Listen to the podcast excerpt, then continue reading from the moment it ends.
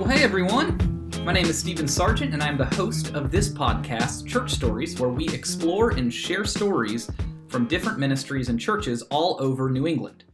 But but today's episode will be a little different. We're actually uh, we're going to get back into the church stories uh, on our next episode, and we're going to hear a bit about what different churches are doing during this CV season and what Easter looked like for them as they went online. But for today, I just felt led to do a special episode on a topic that I think many of us are struggling with guilt.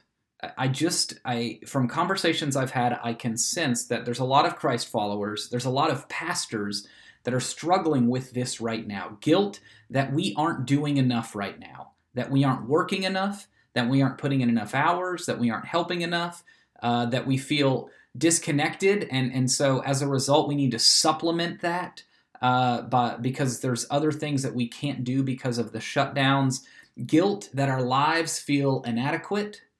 So many people, uh, I think we're realizing how many of us really were finding our purpose and our meaning and our identity in our jobs and in our busy schedules rather than in God. So when these things are stripped away um, or, or completely taken away, I think a lot of us are struggling with feeling empty and incomplete. And I just want to take that head on right now because I know for me personally, I've talked to several friends in the past week, many of them in ministry, um, many of them Christ followers who are very committed to their faith, men and women in all different jobs and different lifestyles who are struggling with this in some way, uh, with just feeling guilty about things, feeling like they should be doing things differently, feeling like they should. Um, uh, like there's something missing. So some of you aren't able to work right now, and it's just it's causing you to feel awkward or, or incomplete.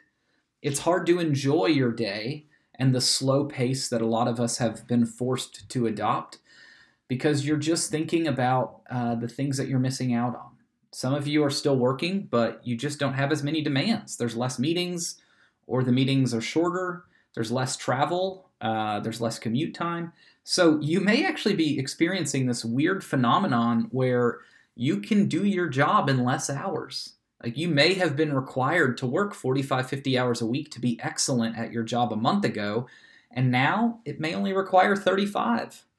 And, and here's the trick with that. While we should be thankful for the extra 10 hours that we have back, that we're able to still do our job and achieve our responsibilities in less time. We should be thankful that we have that time back.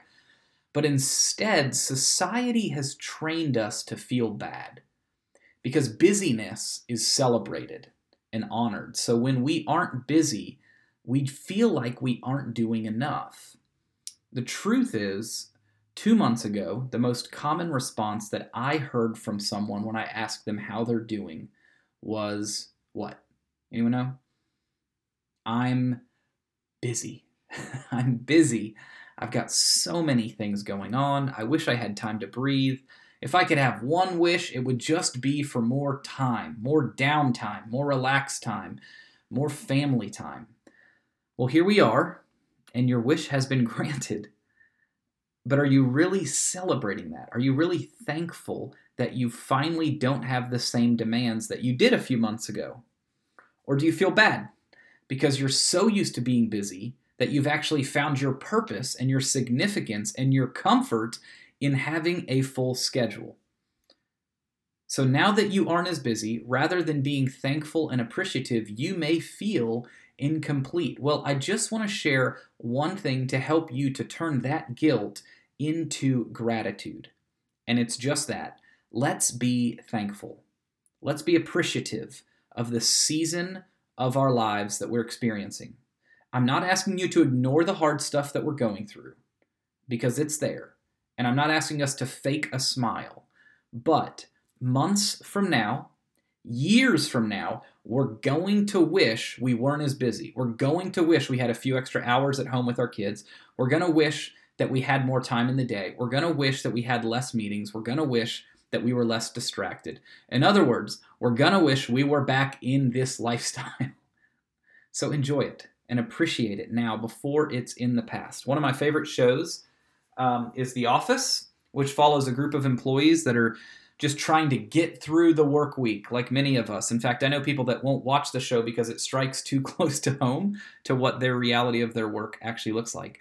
Um, but in the show, uh, the the the cast they they can't wait to go home to get on to the next thing. They're talking about like, oh, I don't want to be stuck here forever. I can't wait to go to the next job. And and in the series finale, the final episode, there's this profound moment. One of the characters, Andy Bernard, says something so meaningful. It's almost like out of place with the show. He's recalling all of the memories he had working at Dunder Mifflin before he moved on to another job, his dream job, working at his alma mater, uh, Cornell, and he always talks about that and and and he's sharing just how how much he missed being at Dunder Mifflin, like much more than he ever thought he would, because when he was there, he didn't appreciate it as much as he did until he was in the next job, until he was in the next season. And he says this quote. He says, "I wish there was a way of knowing you're in the good old days before you've actually left them." Isn't that such a good quote? Like, don't we do that all the time?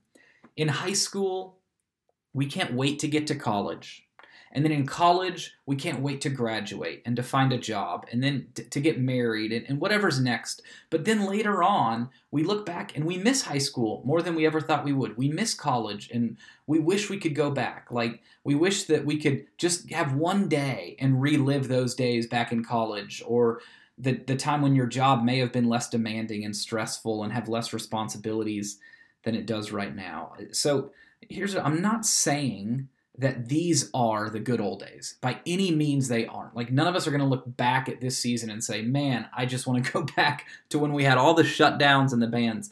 But I do think there's a perspective shift that we can take here. Like, what if we could just appreciate each season of life for the gains that they bring us. Instead of focusing on what you can't do right now, what you're not able to do right now, appreciate what you've gained in this. I, I, like for me, I've been able to have far more nights at home in the past month than I have in years. As a pastor, like I often have evening meetings or evening events two or three nights a week that most of like they've, they've all stopped and and either canceled or they're moved to like a shorter online version that allows me to still be at home but just tune in for an hour or so.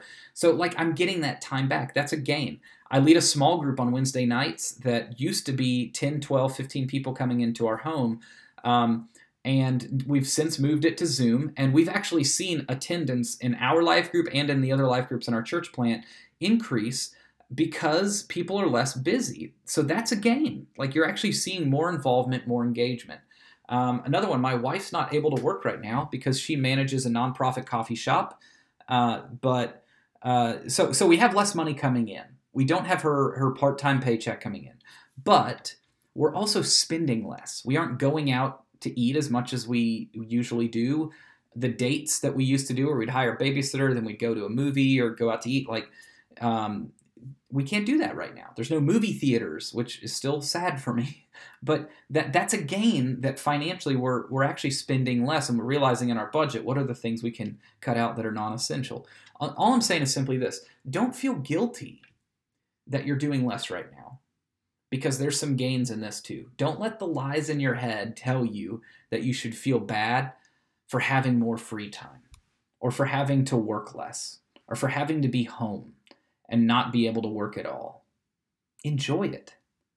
Somehow find a way to appreciate it. Encourage your friends to see the positives and the gain in all of this because that could change everything for how you view each day. Every now and then I'll, I'll, stumble upon like a college student who's still looking for that dream job. And so they're, they're just sitting around, they're waiting for it.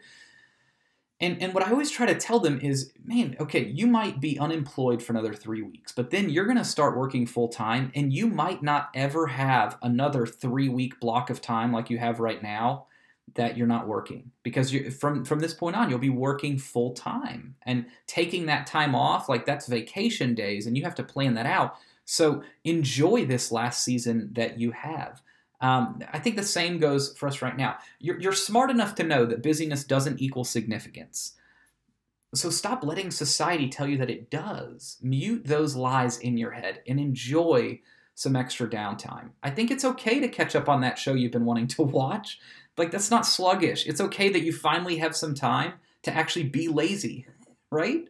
It's okay if you're home from work a little earlier these days. Like, don't feel like you have to do everything that society wants you to do or that you feel obligated to do. If if you're just doing things because you feel guilty for not, I think it's important that you reevaluate what's the source of that emotion.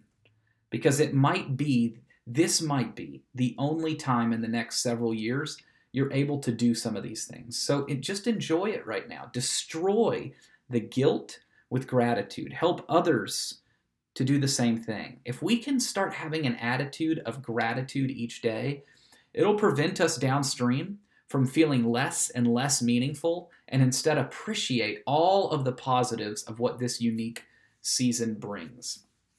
I hope this is helpful to hear. I know for me, sometimes just hearing someone else say what I already know to be true, it, it's just a reminder. It gives me validation.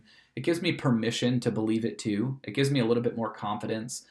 So if this was if this was helpful for you and you have a friend that might need to hear this, just share it along with them. I try to make these episodes short and to the point so that you can take them and then move on with your busy day. I do know it's a unique time, and so I, am thankful that you stopped by. And if you do feel led to help other churches or uh, another pastor in New England that might be in need right now because of everything that's going on, um, always know you can make a special donation to the Baptist Foundation of New England, and we'll make sure that your gift is used for that purpose. We've set up a specific fund to help different pastors and different churches in need. And in the same way, if that is you that is in need, you can always reach out to me or one of the other team members. Um, and we're always we're here for you. Um, as always, it means so much that you tuned in. I'm praying for your church and churches all across America today.